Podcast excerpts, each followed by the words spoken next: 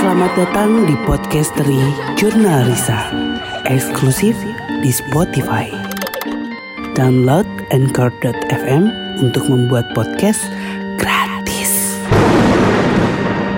Assalamualaikum warahmatullahi wabarakatuh Selamat datang di podcastery Jurnal Risa Malam ini ketemu lagi sama saya Risa Saraswati Yang akan menceritakan pengalaman mistis yang saya alami untuk kalian hanya di Podcastery. Jangan lupa setiap hari Senin, Rabu, Jumat waktunya kalian buat dengerin Podcastery.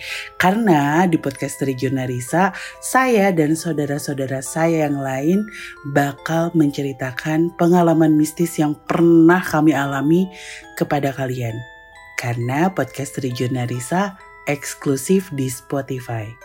Nah, hari ini saya akan membahas tentang hal yang Hmm, mungkin kalian pikir sih kayaknya nggak akan mungkin deh terjadi sama kalian gitu atau siapa pun.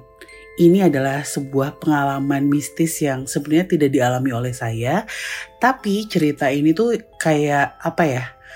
Uh, tersebar dari mulut ke mulut gitu, di mana salah satu yang mengalaminya adalah saudara saya sendiri uh, menceritakan tentang kisah orang lain, jadi saya nggak mungkin spill namanya di sini. Uh, dan kalian mungkin bisa mendapatkan pelajaran dari kisah ini. Jadi ceritanya ada seorang perempuan yang terlihat baik-baik saja, dia kuliah dengan baik, dia berpacaran, dia menjalani hidup yang sangat normal dan dia berbahagia gitu.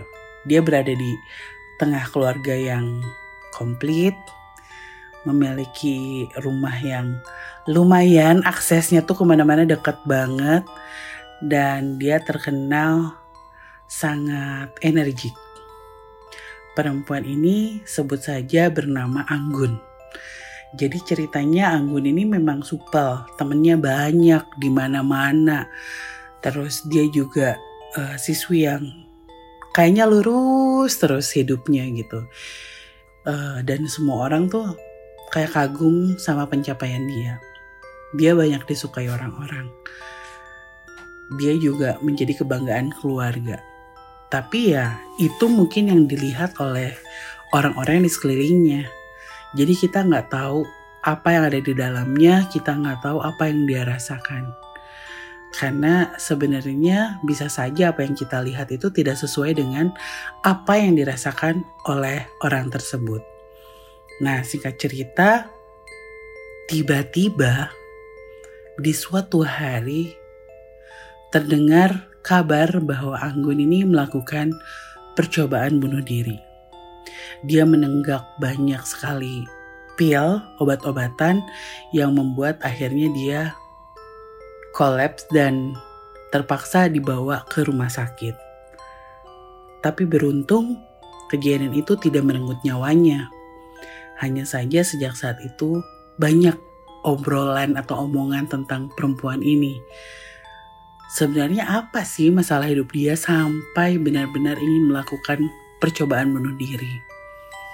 Dan beruntung pada saat itu nyawanya bisa diselamatkan. Cuman yang gak bisa dia hindari adalah omongan-omongan orang lain.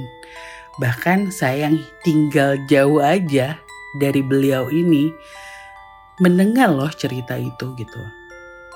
Dan sampai titik itu gak ada satupun orang yang tahu alasan jelas kenapa perempuan ini melakukan percobaan bunuh diri.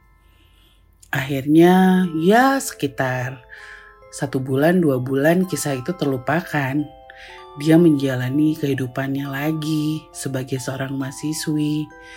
Walaupun ya beberapa orang terlihat mencibirnya, teman-temannya juga mulai mempertanyakan kenapa sih gitu.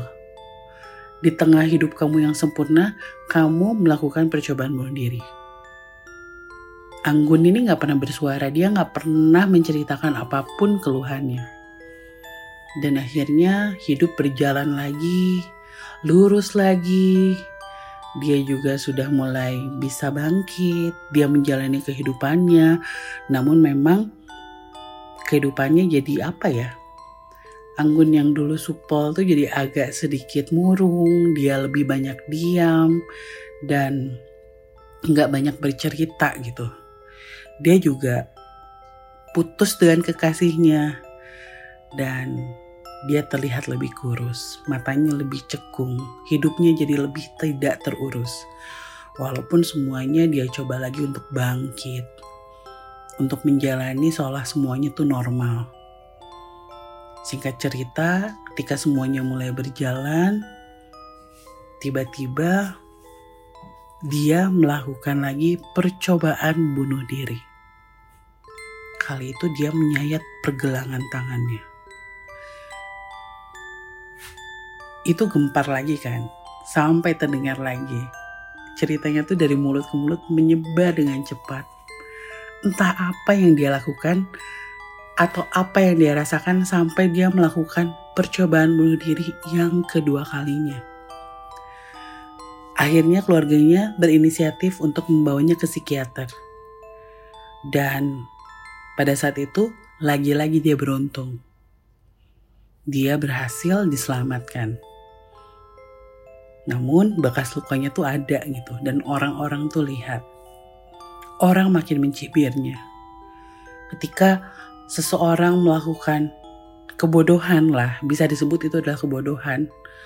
Bukannya orang di sekelilingnya itu berempati pada dia, mencari tahu apa sebenarnya masalahnya.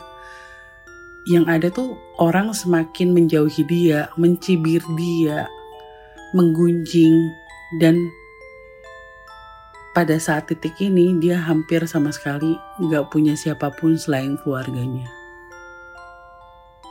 Semua yang dilakukan menjadi omongan. Yang digarisbawahi adalah dia adalah seorang perempuan yang kurang bersyukur.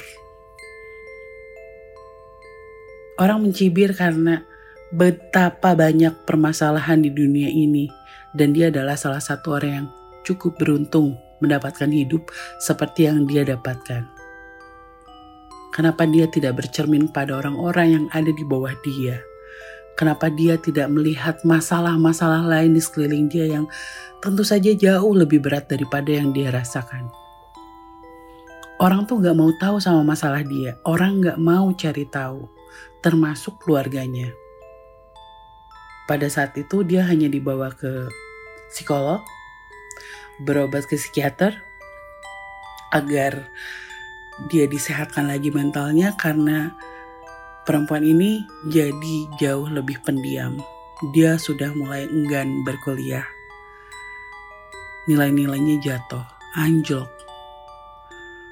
Hubungannya dengan keluarga mulai renggang. Mereka mempertanyakan, sebenarnya kenapa kamu? Tapi tidak ditanyakan langsung pada sang anak. Mereka hanya berpikir bahwa ada sesuatu yang mengganggu pikiran dia dan itu penyakit. Atau nih, kebiasaan orang-orang kita menyangkut pautkan segalanya dengan hal mistis. Mungkin ada seseorang yang mengguna-guna, ada seseorang yang gak suka, ada seseorang yang benci sama dia, iri sama dia, sampai akhirnya mengirimkan hal-hal magic sama perempuan ini hingga perempuan ini terganggu mentalnya. Tidak pernah ada yang tahu sampai akhirnya perempuan ini melakukan percobaan bunuh diri yang ketiga. Terakhir, percobaan bunuh dirinya berhasil. Dia menggantung tubuhnya di kamar dengan seutas selendang miliknya jiwanya tidak bisa diselamatkan. Raganya terbujur kaku, menggantung di langit-langit kamar. Sebagian orang sangat terkejut, tapi sisanya sudah bisa memprediksi bahwa hal ini akan dilakukan lagi oleh Anggun. Beberapa di antara mereka berujar, akhirnya mati juga. Ya udahlah, mungkin ini memang kemauan dia. Sampai akhirnya tak ada satupun yang peduli pada inti permasalahan yang perempuan ini alami. Keluarganya malu karena bunuh diri merupakan sebuah aib. Mereka tidak bisa menyembunyikan dari siapa pun. Karena ini udah yang ketiga kalinya. Tidak mungkin berbicara bahwa perempuan ini meninggal karena sakit atau mungkin kecelakaan karena semua orang udah tahu ini adalah yang ketiga kalinya dia melakukan percobaan bunuh diri dan akhirnya berhasil.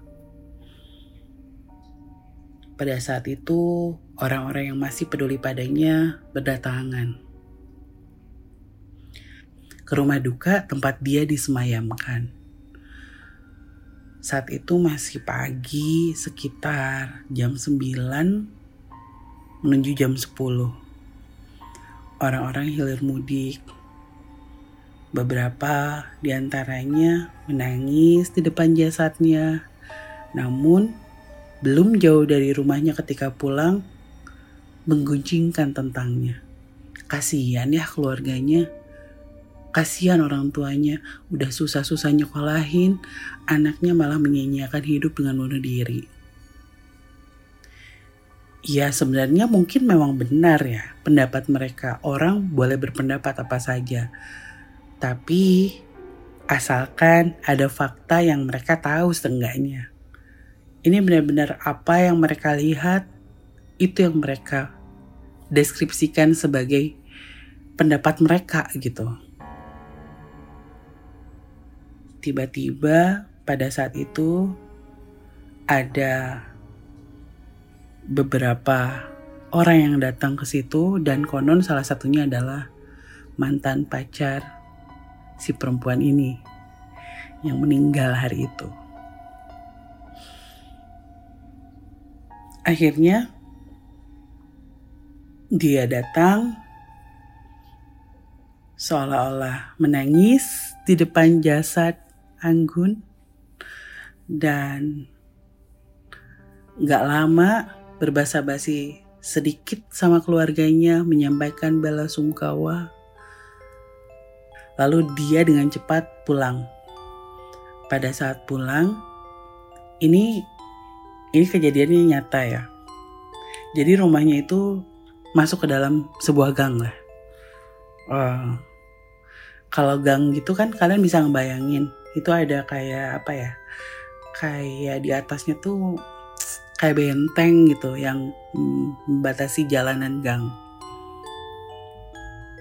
Tiba-tiba itu nggak nggak cuma satu dua orang yang lihat tapi rombongan beberapa orang yang salah satu di antaranya itu adalah mantan uh, beliau gitu tiba-tiba saat mereka melintasi gang itu dengan jelas mereka semua melihat almarhumah duduk di atas tembok gang. Dia duduk memakai baju serba putih dengan keadaan yang sangat kurus, wajahnya pucat, matanya cekung hitam, dan dengan santai dia mainkan kakinya, seolah sedang bersenandung di atas tembok, dan matanya melihat tajam ke arah sang mantan pacar. Dia tidak mengucap apa-apa perempuan itu hanya menatap dengan tatapan yang sangat menyeramkan. Dan saat itu, semua orang melihat tidak hanya mantan pacarnya. Itu heboh banget, geger. Semua orang berlari, luntang lantung, tunggang langgang. Berlari dari arah gang keluar ke jalanan gitu. Mereka semua terkejut.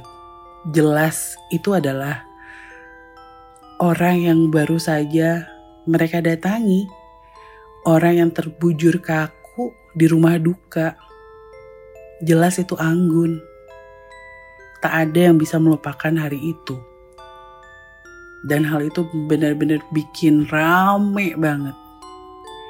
Semua orang kembali membicarakannya Anggun perempuan yang lurus itu, yang ceria, yang supel banget, yang dicintai semua orang, tiba-tiba menjadi kuntil anak. Deskripsinya memang sosoknya tuh jadi kayak kuntil anak gitu. Bentuknya, bajunya, tingkahnya, dan mereka tidak berpikir bahwa mereka akan lihat secepat itu walaupun sebagian orang berpikir wah ini meninggalnya bunuh diri nih udah pasti jadi kuntilanak gitu kan. Ada mitos-mitos seperti itu yang orang-orang bicarakan. Tapi ya nggak saat itu juga saat jasadnya tuh masih terbujur kaku di rumahnya gitu dan dan itu menjadi heboh banget terdengar juga sampai ke saya uh, memang pada saat itu nggak ada lagi rombongan yang melihat. Cuman kejadian saat itu benar-benar bikin rumah dukanya menjadi sepi. Karena semua orang langsung tahu bahwa almarhumah masih ada di situ dan tidak segan-segan untuk menunjukkan diri. Itu jadi pertanyaan yang besar sih buat keluarga. Kenapa mereka tidak melihat sementara orang lain khususnya sang mantan pacar melihat dan konon orang-orang yang melihat pada saat itu jelas ngelihat si Anggun ini sosok hantu Anggun ini menatap ke arah mantan pacarnya itu yang jadi tanda tanya besar hingga akhirnya dikorek-korek, dicari tahu, dan ternyata ada hal yang mereka baru tahu gitu dari sang mantan pacar. Ini nggak bisa saya ceritain di sini. Halnya apa? Karena pada akhirnya sang keluarga pun saling memaafkan dan mereka akhirnya sadar bahwa ada hal yang selama ini ditanggung sendiri oleh perempuan, oleh anak perempuan ini dan mereka mengesampingkan itu. Mereka tidak mencari tahu, mereka tidak coba mendengar anak perempuan mereka untuk bicara dan alih-alih menyembuhkan dengan keinginan mereka atau dengan kasih sayang mereka, mereka malah menutupi karena malu, karena orang-orang. Hal ini tuh banyak banyak terjadi ya, maksudnya di sekitar kita gitu. Ketika orang lebih memikirkan apa kata orang ketimbang apa yang ada di sekitarnya gitu. Dan ini beneran terjadi. Memang untungnya penampakan sosok kuntil anak siang itu hanya muncul pada saat itu saja. Karena setelah keluarganya tahu, setelah akhirnya ada obrolan, saling memaafkan, saling meminta maaf, pada akhirnya dia tidak pernah muncul lagi. Dan ini jadi salah satu pengetahuan baru juga untuk saya dan juga mungkin untuk kalian yang mendengarkan podcast dari Junarisa malam ini. Karena ternyata hantu juga bisa muncul siang-siang. Ini jelas hantu yang baru meninggal dan dilihat oleh orang-orang yang ngelayat ke rumah dia gitu. Jadi nggak cuma satu orang yang ngeliat tapi semuanya melihat. Banyak kan di antara kalian yang mungkin ah tenang aja, santai aja, masih siang. Emang ada ya tuh siang-siang nih, saya kasih tahu sekarang. Ada. Dan saya juga pada saat SD dulu, saya tuh banyak menghabiskan waktu main sama Peter CS tuh siang-siang. Biasanya kalau saya nggak bolos sekolah, dari pagi sampai sore saya bareng mereka. Kalau nggak pulang sekolah, saya pergi sama mereka gitu. Dan saya juga banyak mengalami kejadian yang saya alami siang-siang gitu. Karena pada saat itu kan saya masih kecil. Saya bukan anak yang keluyuran malam-malam.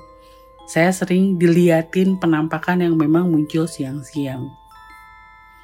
Jadi pelajarannya hari ini satu, jangan pernah berpikir bahwa hidup seseorang itu lurus-lurus aja, baik-baik aja sehingga kalian hanya mencermati dari luar tanpa tahu hidup mereka seperti apa. Kalau misalkan emang nggak tahu, nggak usah ngomong apa-apa. Kedua, ketika kita sedang berada bersama orang yang merasa tertekan, merasa stres, dia melakukan banyak hal yang ganjil, tidak normal, sebaiknya didekati, ditanyai, diberikan kasih sayang, bukannya dijauhi atau digunjingkan. Karena kita nggak tahu seberapa berat beban dia. Beban seseorang itu tidak selalu sama. Kita nggak bisa bandingin satu dan yang lainnya. Karena setiap orang juga berbeda. Yang ketiga nih, yang paling penting sekali lagi saya ulangi, hantu bisa muncul kapan saja, tidak mengenal waktu. Mau subuh, mau siang, mau pagi, mau malam, kalian bisa melihat mereka kapan saja. Yang paling penting, yang paling utama adalah bagaimana kalian menjalani hari-hari kalian. Kalau misalkan kalian punya keyakinan bahwa kalian lebih kuat dari mereka, tentu saja mereka juga nggak akan ganggu. Atau kalian tidak melakukan hal yang tidak seharusnya, mereka juga tidak akan ganggu. Karena pada dasarnya hidup manusia dan alam mereka itu berdampingan dan tidak saling menyakiti. Kecuali ada hal yang saling nyolek satu sama lain. Biasanya kayak gitu. Pokoknya intinya ke mana pun berdoa aja. Yakin aja bahwa ada yang lebih menyeramkan dari mereka. Ada yang lebih kuat dari mereka. Yaitu diri kita sendiri. Aduh, ya udah deh kalau gitu cerita saya malam ini selesai. Semoga kalian bisa dapet hal yang baiknya yang nggak baiknya please jangan dijadikan satu alasan untuk kalian melakukan hal tersebut juga. Semoga kalian bisa terhibur, merinding sedikit-sedikit aja. Dan mudah-mudahan kalian semua sehat. Jangan lupa ya dengerin cerita-cerita lainnya kalau ketemu sama saya tiap hari Senin. Selamat malam, sampai jumpa di podcasteri Jurnalisa selanjutnya. Wassalamualaikum warahmatullahi wabarakatuh.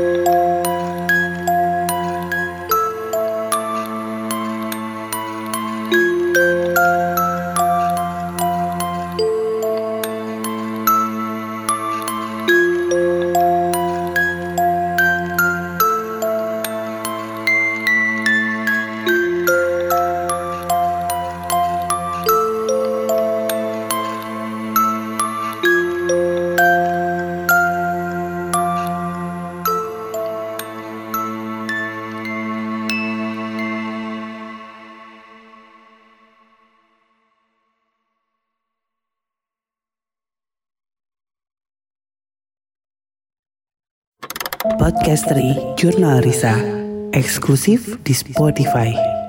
Download Anchor.fm untuk membuat podcast gratis.